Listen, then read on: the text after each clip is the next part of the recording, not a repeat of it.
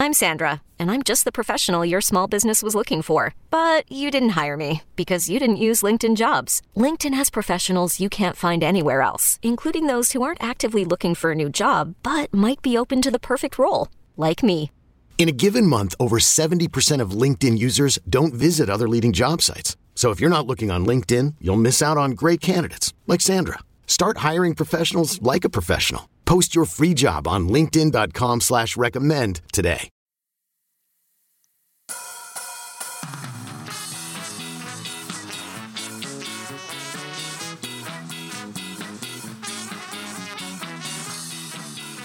Welcome to On the Bench. This is your host, Brendan Sonnone, and a, uh, a different sort of podcast format today, but one I think you guys are going to enjoy. I teased it on the website earlier this week. Uh, joining me today, I have Christian Fowler, the lead writer for Go Tigers 24 7. I keep wanting to say Noles 24 7 as I've prepared this in my mind like three or four times, so I, I haven't, but, but Christian does a really great job uh, covering Memphis for, for us, and he does football, basketball, he does it all. So, so Christian, sir, welcome to the podcast. Thanks for joining me today. Thanks, man. Thanks for having me on. Oh, for sure. I've been looking forward to this, and uh, and you've been kind enough to give us a little bit of your time today to talk about something that you covered extremely well uh, for the one year Adam Fuller was there, and that is Adam Fuller, now FSU's defensive coordinator. Uh, he was at Memphis for a single season, had a lot of success. And uh, I was telling Christian before we started recording, like, if you guys want to learn about Adam Fuller's defense, there's a video on YouTube that, that Christian did uh, to help break down some of the scheme stuff that, that Memphis did in a really great game against Ole Miss early in the year. And I'll link that to uh, the story that goes along with this podcast. So Christian knows his stuff and uh, and he's paid a lot of attention to what Adam Fuller did and and how he helped turn around the Memphis defense. And, and Christian, maybe we could start there. Uh, before Adam Fuller got there, can you kind of explain to me what Memphis's defense looked like? Uh, seems like it had been kind of like the weakness of of the program for the few years leading up to his arrival. Is that fair? No, absolutely. So, I mean, if you if you go back and look at Memphis's offensive history, they've been one of the best offensive teams in the country. You know, over the past four or five years. But the defense is what really held them back, especially two seasons ago. Uh, they still went to the conference championship, but they were an eight and four team and it was because of that defense. And they ran a three-four before Adam Fuller got there um, under Chris Ball, who's now a head coach at Northern Arizona. But it's just they didn't have the right personnel to run the three-four. They didn't have big defensive linemen. They didn't have a ton of linebackers who could cover sideline to sideline. Uh, they didn't have outside linebackers who were extremely adequate at rushing the passer. So they wanted to run the three-four under Chris Ball. They just didn't have the personnel so then when uh, when when Coach Fuller gets the job, we were all kind of like, okay, how's this going to work? They don't they don't have the defensive lineman to run a three four. How are they going to get four down linemen? Uh, but you know, him and that staff, they really figured it out very quickly. You you talked about that Ole Miss game. Uh, when you look off the jump, they held that team to ten points. They played an incredible game. Uh, and I think scheme and game plan had a lot to do with that throughout Fuller's one year at Memphis. So overall, I think we were all very impressed for you know for the way that he handled that defense. It's not like they had a big influx of talent that was able to change it. It was it was basically scheming and and his defensive mind that changed Memphis's defense last year. When you first got to meet Coach Fuller, what were your initial impressions? I just will say I know I've been extremely impressed, and he seems really thoughtful and thorough. Uh, fun to, funny to hear the the Boston accent or the Massachusetts accent. You don't hear that a lot from coaches. But I guess when you first got a chance to interact with him, what were your initial impressions? Yeah, same thing. That was my first thought was just so thoughtful and and uh, in the way that he phrased things. Mm-hmm. I, I think he thinks out what he's going to say very well, which I love seeing that in the coach because you, I guess you have that old kind of stereotype of a coach just spouts stuff off and is always angry. Right. Which which in our field, we work with so many coaches, we know that's not even relatively true. You can't be a a high level football coach if you're just out there cussing people out and stuff. Um, but some coaches are more thoughtful than, than others and and speak better than others. He's very good. Uh, he's very good talking to the media. Uh, you can tell it may not be his favorite thing to do, but he is he's very thoughtful talking to the media. And then just you know, as a person and as a coach, he wants the best for his players. Uh, he loves his guys. I've talked to other coaches and players about him, and they they all really love the way that he handled himself. Uh, you know, especially coming in for just that one season and and building those relationships not only with the players but with the staff. So overall, you know, I I really enjoyed being around Coach Fuller for the one year, and uh, and I and I think he I think he enjoyed us as well. Yeah, we haven't gotten into the season yet, so I can't say he hasn't really been short with us at any point. Or uh, he seems like he's been actually pretty nice to the media so far. I'm sure when you get into the season, though, coaches get a little bit more more tight. That's just normal, right? Absolutely. So, uh, so this would be kind of a broad, a broad question, Christian. Uh, what are the basics of his scheme? You mentioned the four man front. So if you have to say like like a, a very broken down fundamental part of his scheme, what does it look like? So uh, I'm I'm sure there obviously be different nuances with the different team, but with Memphis, I'm I mean in the American, there's so many spread offenses, so many offenses are going to try to spread you out uh, run between those zones and stuff like that. So it is a technical base four three, but it was more of a four two in a nickel package. It was mm-hmm. typically mm-hmm. more five DBs than it was three linebackers, uh, which is just because of of the teams that they were playing against. But you do have some games. Uh, like the Navy game, when you're playing against a, uh, an option team that's going to run the ball, where you're in a four-three base with linebackers, um, but typically he will stand one defensive end up. Uh, basically, whoever he's whoever whoever he's sending on a pass rush more towards the quarterback or on the strong side of the defense uh, on that specific play will be standing up. So it'd be three down linemen and one guy standing up, looking more like an outside linebacker. As far as the defensive line goes, the thing that I noticed the most, especially that was different from Memphis's three-four defense, is there's so many stunts. Coach mm. Fuller stunted basically on every play. Uh, there wasn't a ton of pass blitzes. They didn't bring in a lot of linebackers or corners or safeties. And he did. He did have some blitz packages, but he mainly relied on that front four uh, to bring pressure, and it worked more often than not. And then as far as coverage goes in the secondary, uh, they played a lot of man with two safeties over the top. That was pretty much pretty much their base as far as defense went. Uh, if they were playing more teams, you know, teams with better quarterbacks, more of a passing attack, they would back those corners off to five to seven yards. But mainly, it was it was up in your face uh, especially when TJ Carter was out there. I know he missed uh, he missed the last game of the season. That's Memphis's best corner. Really relied on him to play man coverage all year, and then possibly they would let another corner corner play off coverage with safety help over the top. So uh, it's pretty standard, basic four three uh, or four two five, just depending on on on the set and on the team they're playing. But I think it's more of his stunting and just his defensive mind overall that allowed them to be successful last year. Fuller has said that like you mentioned, there's there's kind of some hybrid tendencies to what what he wants to do, and I think there's one at each level. The Fox defensive end spot. Can you kind of run that down for me? Because I've tried to explain it to my uh, readers a few times, and I think they hear Fox and they just assume it's going to be a quick, wiry guy. Uh, my understanding, though, I mean, you can correct me if I'm wrong, Christian. Like, there's all sorts of different guy types that can play that position depending on how he wants to attack a, an offense that day. Yeah, absolutely, and that's what I was mentioning about the the defensive lineman that's standing up. That's the Fox position, uh, and it can flip sides. It can be on either side of the field as a right defensive end or left defensive end. Uh, but no, not a small, quick, wiry guy. Memphis's Fox for the majority of last year was a guy named Joseph Dorceus, who is who's not the quickest, fastest, or or you know smallest. He's not you know your 6'3", 245 pound ripped up defensive end. He's a bigger, squattier guy, but he made plays and uh, he's the he's the fullback, right? Yeah, when, he also he also plays fullback. yeah, so he's he's not a he's not a quick twitch type of guy, uh, but he played a lot of Fox. Another guy, Everett Cunningham, he's uh, about 6'3", 250, 260. He played Fox. Jaleel Clemens a little bit smaller than them, so it's not a specific body frame that plays it. And and kind of as you mentioned, uh, it depends on the team, the scheme that they're playing against, uh, what they feel they need uh, rushing the passer in that Fox position at, with that specific game. So it can change depending on every game. And uh, fortunately for Memphis, they have multiple guys that kind of filled that role last year. All right, so I'm going to get into some listener questions. My uh, my listeners or slash readers were really excited to hear that we were going to be talking to you this week. So they came up with some good questions. I'm going to preface it by saying, uh, one, guys, be fair to Christian. He doesn't know some of the FSU play, players. He doesn't cover FSU, so I'm going to tweak some of those questions uh, a little bit. And then two, you only had one year to cover Adam Fuller too. So let's you know, say that like that's uh, some of these questions about what he does from year to year. We're not going to know obviously because you have a one year sample size. So I just want to be fair to you, Christian. Uh, let's see. Rude boy eighty asks, how did you see the defense improving from prior years that the numbers don't show? We know he improved stats wise, but were the players more confident? What improvements were you looking from the defense Fuller had, or what improvements were you looking for from the defense if Fuller had stayed? So I guess what did they do uh, visually, Christian, optically that looked different? And, and I guess what do you think if he had a chance to keep building on things, it would have looked like in year two? Yeah, so I think this is something that that we as the media talked about a lot in the beginning of the year because especially when you're going through camp, there's no stats. You can't say, okay, this the defense is better because X, Y, and Z stats wise Uh, so it's something that we looked at through spring ball and then through fall camp. And there was just a different aura kind of around the defense, around the way that they acted, their confidence, uh, the way they came to practice every day, their intensity. So that that to me was when we learned. We didn't learn that during the season. We learned that uh, in spring and fall camp is that they just had a different intensity.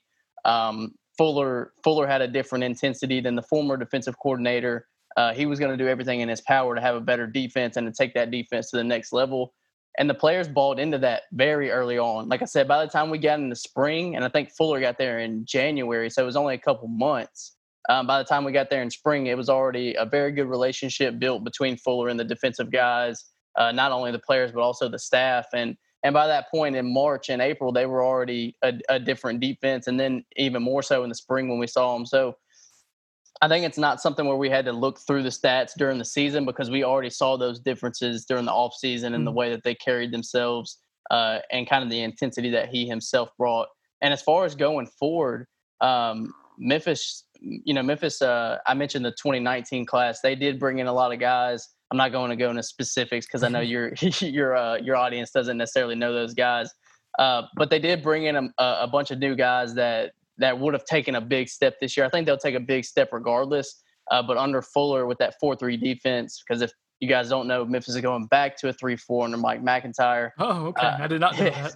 Yeah, so it, it gets even more confusing for us down here. But you know, I think I think some of those younger guys would have been been able to take bigger steps because he he did let a lot of freshmen play, but uh, we had to, they had some injuries and stuff like that. So as far as year two would have been, I think it would have been uh, some of those younger guys just taking bigger steps under Fuller. You mentioned his in, his intensity. Uh, I was when I was going back and I was watching it for the offensive side of things, and I was watching Ole Miss in Memphis uh, from from last year. But there was a, a scene where Memphis gets a huge stop. It was either on third down or maybe in a fourth down stop. And Fuller just got so pumped on the sideline. He was going over to Norvell, giving him a high five. Uh, you're smiling right now. I imagine that's more than just that one game, though. Is he that juiced up like all the time on the sideline, Fuller? Oh, I, I, feel like there was times last year where Norvell had to kind of bring him down. That's how that's how up he got at points, especially at practice. And and I mean, you know this from from being around programs and stuff.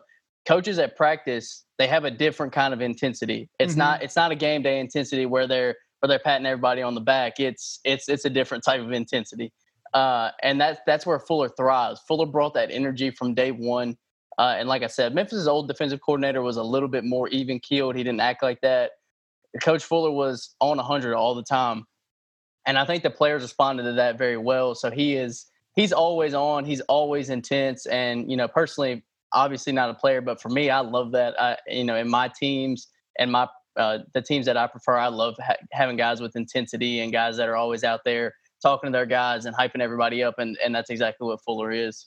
Uh, music to the to the ears of of the FSU fans listening to this podcast right now. As you're going to find out with some of these questions, and it may not be uh, directly evident, but but this fan base has been burned a little bit by some defensive coordinator hires in the last few years. So there's going to be some sensitive source subjects coming up, like on third down defense and stuff. Like I had like five or six questions on third down defense because that became a uh, became a thing the last few years. At third and long, and you just managed to give up a uh, first down all the time.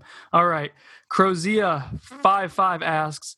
Given the full, given that Fuller was at Memphis for only one season, how hard or easy was it for the players to learn what they were supposed to do? How did it affect early season play? So basically, how you know, how does he go about teaching a scheme? Is it a relatively easy scheme to learn?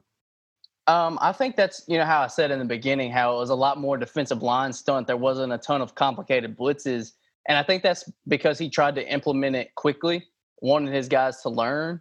Um, and then by the time the season rolled around, they were they were so good at what he had already taught them. There wasn't there wasn't necessarily a need to go too much more in depth. So I don't think it's an extremely complicated system at all. I think if you add years, like we were just talking about, what year two would have look, would have looked like under Fuller I think there would have been some more complicated blitz packages and stuff like that. But um, I think it is a yeah, I think it's a, a, relatively easy easy scheme to learn. Like I said, by the spring we could already tell that they were they were latching on to a new defense after that all those players mm-hmm. had been in a three four defense their whole career. So I think he breaks it down very well. I think he's a I think he's a very smart, a very well rounded coach. Uh, I've kind of mentioned that throughout this, but I think he's very good at teaching, which is obviously a big a big part of being a coach. So overall, yeah, I think it's I think it's relatively easy to learn, and I think Florida State's guys, much like Memphis's, will be able to latch on pretty quickly. All right, next up is from TB3 Golf 714. Given that he has more athletes and stronger depth at defensive back positions at FSU, what can we expect from Fuller from a rotational frequency frequency packaging uh, standpoint? So basically, like, can you give us an idea of, of how Fuller uses defensive backs? Is there a lot of rotating in and out guys? I understand the depth at Memphis may be different than the depth at, at Florida State, so it's not apples to apples. Yeah, uh, so Memphis was actually pretty deep as far as safety went last year. Okay. Corners, that corners, they got a they got a little dry at a certain point. But yeah, Fuller loves rotating. That's something that we learned early on in that in that Ole Miss game and in those first couple weeks, uh, South Alabama, those those type of games. He rolls safeties a ton, and and like I said, Memphis wasn't as deep as corner as I'm sure Florida State is, so that he may want to roll cor- cornerbacks more there um, as far as the whole secondary. But at Memphis, it was safeties. I mean, there was five to six safeties playing every game. Um, like I said, Memphis was deep at that position, so he rolled a lot there. Corners, he probably stayed more. Just speaking on outside corners, not adding nickel corners here. He probably three or four outside mm-hmm. corners a game. He didn't roll a ton. T.J. Carter pretty much played every snap because he's Memphis's the best defensive back. Uh, that second corner rotated a little bit, maybe two or three guys a game. But it was at Memphis, it was really safeties that he rolled. He loved playing five, six safeties a game, keeping those guys fresh. Um, and that that's kind of how his DB rotation roll, uh, roll, worked out at Memphis. And then as far as the nickel, uh, Memphis had a lot of different nickel cornerbacks last year uh, that kind of rotated in and out, um, which could be because they didn't necessarily have the best guys in that spot. Okay. Uh, they didn't necessarily have a standout guy at that spot, so it could be different there. But nickel was kind of the same way as that safety position. They rotated and rolled out a lot. You know, I was going through and looking at PFF and some of his, I guess, at, at both Memphis and then at Marshall, and it seemed like Fuller didn't use a whole lot of cornerbacks, is what I could gather from that, like you said. Uh, but the safeties were definitely higher. Does he move the safeties around a lot as well, or they, like, is he? So FSU has two safeties that play. Like Jaden Jayden Lars Woodbey played linebacker last year. He's probably going to play safety this year. Hamsah Nasirildeen did all sorts of stuff for FSU last year. And I think I'm curious, like, are those guys going to be moving around under Fuller, or is he going to just kind of keep them in you know, a, a, free safety and strong safety type of spot and let them just kind of be space covers? Um, so it this one this one's kind of difficult too as well, just because you know uh, you're going from two di- different teams. Um, but with Memphis, so like I said, five or six safeties a game. Uh, mostly they would stay in their position of free safety or strong safety, okay. but there would be times where he would bring one of those guys up in the box and then bring another guy into their spot. So there's a lot of times where they had three or four safeties on the field at the same time, uh, which is which is a little bit different, or especially a little bit different from what Memphis was used to in prior years. Um, so as far as free safety, strong safety, he'll leave guys in their spot but if he moves one of them up into the box or into the nickel, because he did use safeties as nickels a lot last year as well, uh, then you'll pretty much see, you know, just four guys rotating at different safety spots. So it's something that can get confusing. I know because when you look out there and you say, okay, who are the two safeties on the field? And then you say, okay, well, five of those guys are safeties. It gets a little confusing. Uh, but yeah, he will bring safeties up in the box, bring them into play into play nickel. I think he just loves using safeties, to be honest with you. Yeah, if he loves the hybrid spots, that makes sense. That's a position that certainly lends itself the most to, to different types of players. So, uh, all right, let's take a quick commercial break. Uh, we have about four or five more questions for, for Christian on the other side of it. So we'll be right back in a minute. eBay Motors is here for the ride. Remember when you first saw the potential? And then through some elbow grease, fresh installs, and a whole lot of love, you transformed 100,000 miles and a body full of rust into a drive that's all your own. Look to your left, look to your right. It's official. No one's got a ride like this. There's nothing else that sounds like, feels like, or looks like the set of wheels in your garage. With over 122 million parts, you can make sure your number one ride or die stays running smoothly. So there's no limit to how far you can take it. Brake kits, turbochargers, engines, exhaust kits, roof racks, LED headlights, bumpers, whatever your baby needs, eBay Motors has it. And with eBay Guaranteed Fit, it's guaranteed to fit your ride the first time, every time, or your money back. Plus, at these prices, well, you're burning rubber, not cash. Keep your ride or die alive at ebaymotors.com. Eligible items only. Exclusions apply. Knowing how to speak and understand a new language can be an invaluable tool when traveling, meeting new friends, or just even to master a new skill. But it's not always simple when you're bogged down by textbooks and structure classes. That's why so many people trust Rosetta Stone. Rosetta Stone is the most trusted language learning program, available on desktop or as an app. It truly immerses you in the language you want to learn, like Spanish, French, Italian, Chinese, and more. You won't just be studying English translations. The Rosetta Stone intuitive process helps you pick up a language naturally, first with words, then phrases, then sentences. Don't put off learning that language. There's no better time than right now to get started. For a very limited time, listeners can get Rosetta Stone's lifetime membership for 50% off. Visit rosettastone.com slash rs10. That's 50% off unlimited access to 25 language courses for the rest of your life. Redeem your 50% off at rosettastone.com slash rs10 today. All right, we're back wrapping up here with Christian Fowler. Uh, Christian, this question comes from Knowles, 1998. What were some of the red flags about Fuller's defense, weaknesses? Were there vulnerabilities that you saw from week to week? Uh, I think this is kind of kind of more on what Memphis had. Like I said, they weren't very deep on the defensive line because they were coming from a system where they ran a three-four. They only played with three down linemen.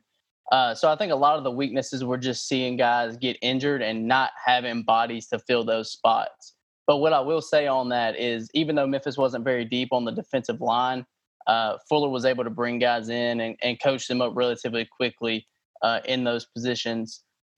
As far as real weaknesses go, uh, there's certain things that I don't like specifically. Just as just as a guy that really knows the game of football and loves the game of football, I don't like when corners play seven and eight yards off. Mm-hmm. That drives me insane. I think I think you're just giving up a first down at that point. Uh, you're and, speaking to you're speaking to the listeners right now. They're you're, you're, you're, speaking to them in the way they like. I absolutely can't stand it, and it's something that he did a little bit too much for my liking last year. Mm-hmm. Just like I said, just personally, uh, and that could have been more off of just what he had personnel wise, and if you know not feeling comfortable about certain guys playing bump and run or man coverage.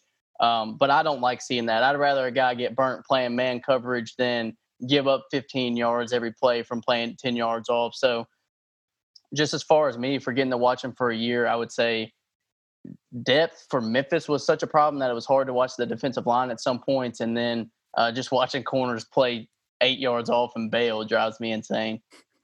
So this question comes from Chris three three three three three three three. Uh, how quickly does Fuller adjust in game? This is see, this is a part where we're starting to get to people having some some baggage from previous defensive coordinators. If you if you couldn't tell, Christian. Oh, oh yeah, you can tell this is where people get burned.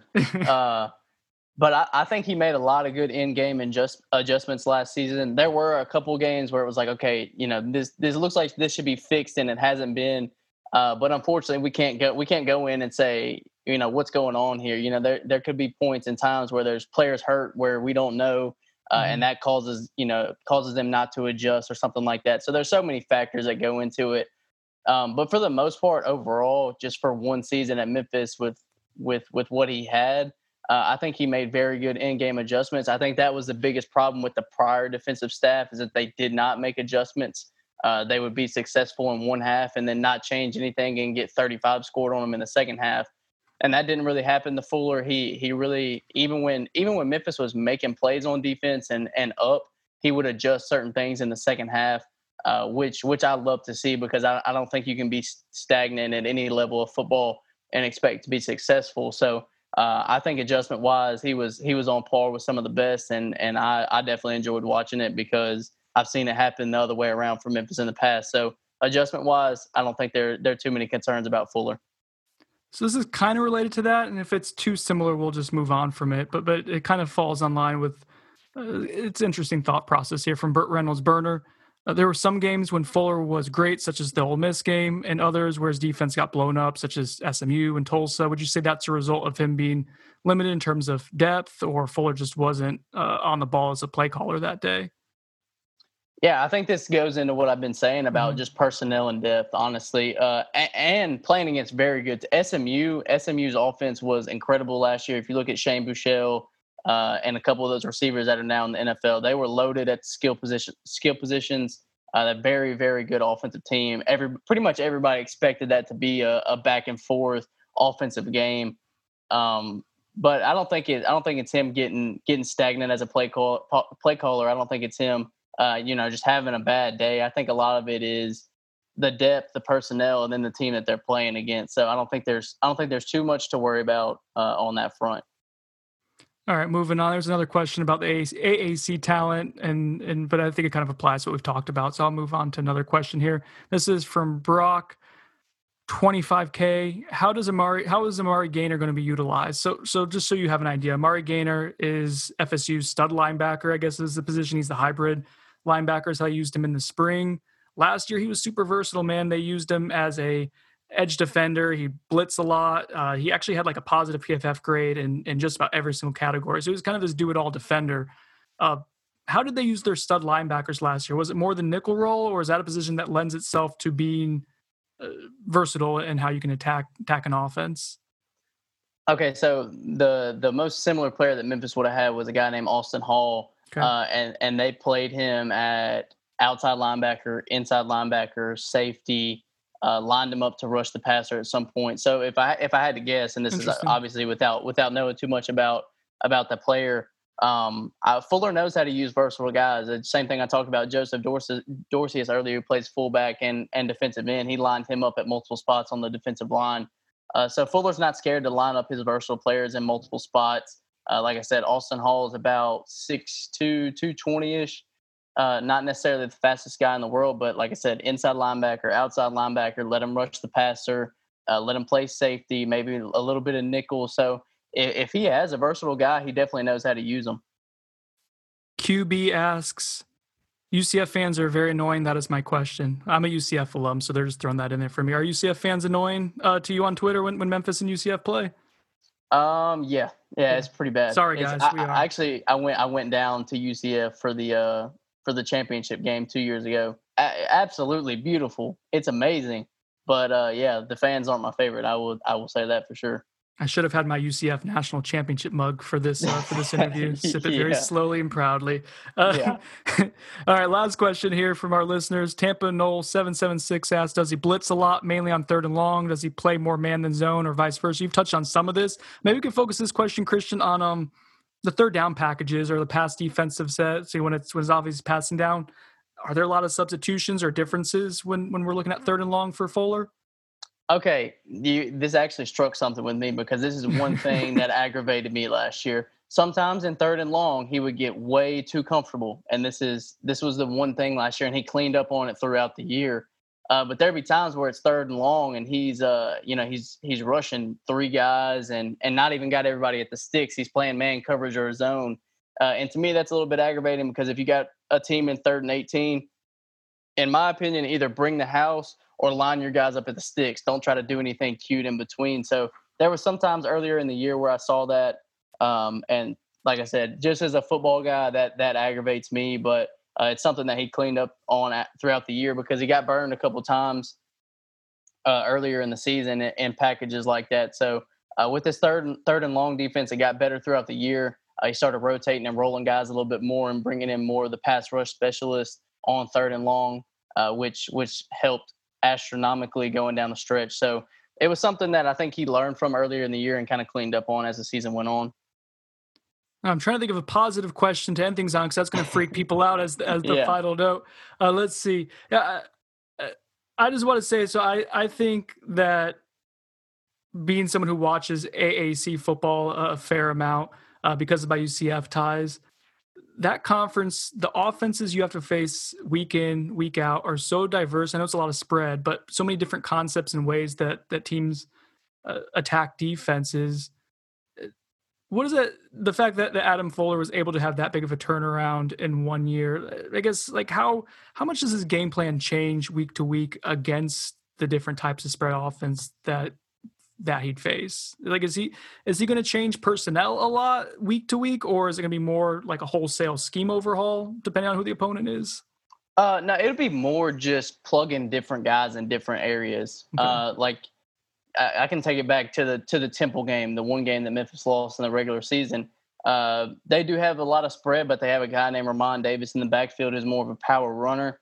Uh, so they do a little bit of everything. They switch quarterbacks out. Like you said, the AAC has so many different types of offenses. Uh, so in a game like that, he's more in a four-three with the linebacker instead of a four, and instead of a four-two with five DBs. Hmm. Um, and then in a game against Navy, like I said, four three straight up. Could be five three, uh, depending on the down and distance, because Navy runs a triple option. Uh, and then against a team like SMU, it's four two with five DBs nearly the whole game because you know that they want to throw the ball all game. Um, so it's not like a it's not like okay this week we're going to run a a three four next week we're going to run a four three and then we're going to run a four four mm-hmm. or four two stack.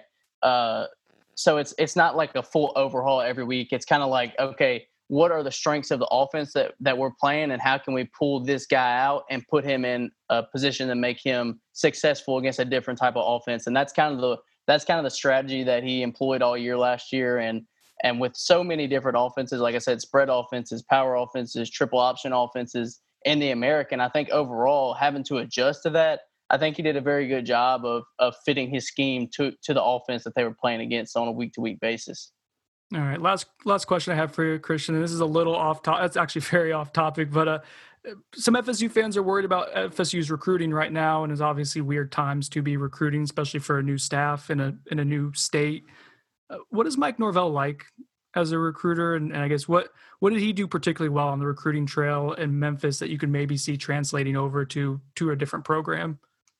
So I think with recruiting, especially with Coach Norvell, is you hear so much coach speak with with recruiting. It's ridiculous. It's hard to to kind of funnel through what's real and what's fake. Mm-hmm. And you hear every coach saying, you know, we want the right type of person and and that gets old. And you can look at at certain teams. There's another team down in Florida that that all their coaches have always said we try to find the right person, and they always have off the field trouble.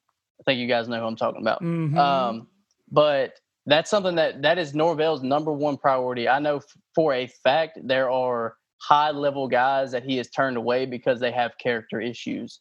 Um, and and so some people that's good news, and some people say I don't care what your character is, just come play for me. Um, but that that's his biggest thing. He wants the right type of guys. He wants guys to buy into his system uh, and to his message because he knows if he gets guys that that buy in and believe in him, he can turn them into quality football players. And I think you saw that in Memphis.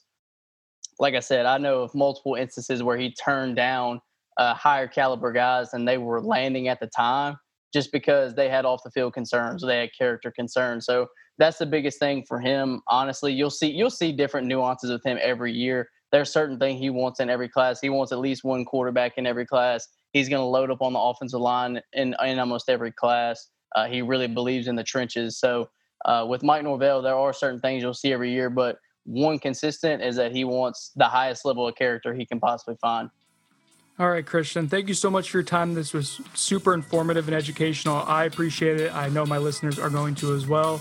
Uh, everyone, follow Christian's work uh, at Go Tigers 24 7. You can follow him on Twitter at cfowler247. Christian, thanks for your time and really appreciate it.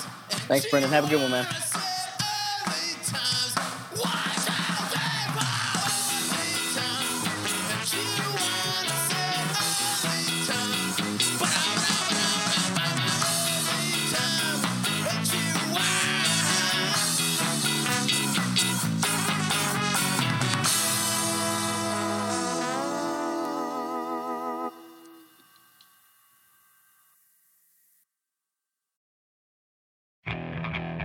Okay, picture this.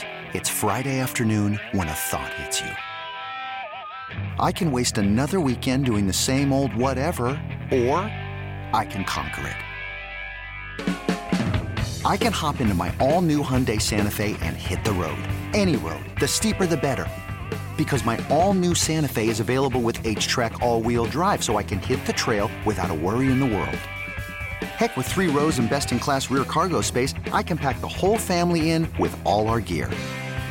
We've got available dual wireless charging for our phones, so we'll never lose touch with civilization, and we won't lose touch with the primordial power of Mother Earth. So, which is it? Waste the weekend or do something a little more epic? And conquer it in the all new Hyundai Santa Fe. Visit HyundaiUSA.com or call 562 for more details. Hyundai. There's joy in every journey.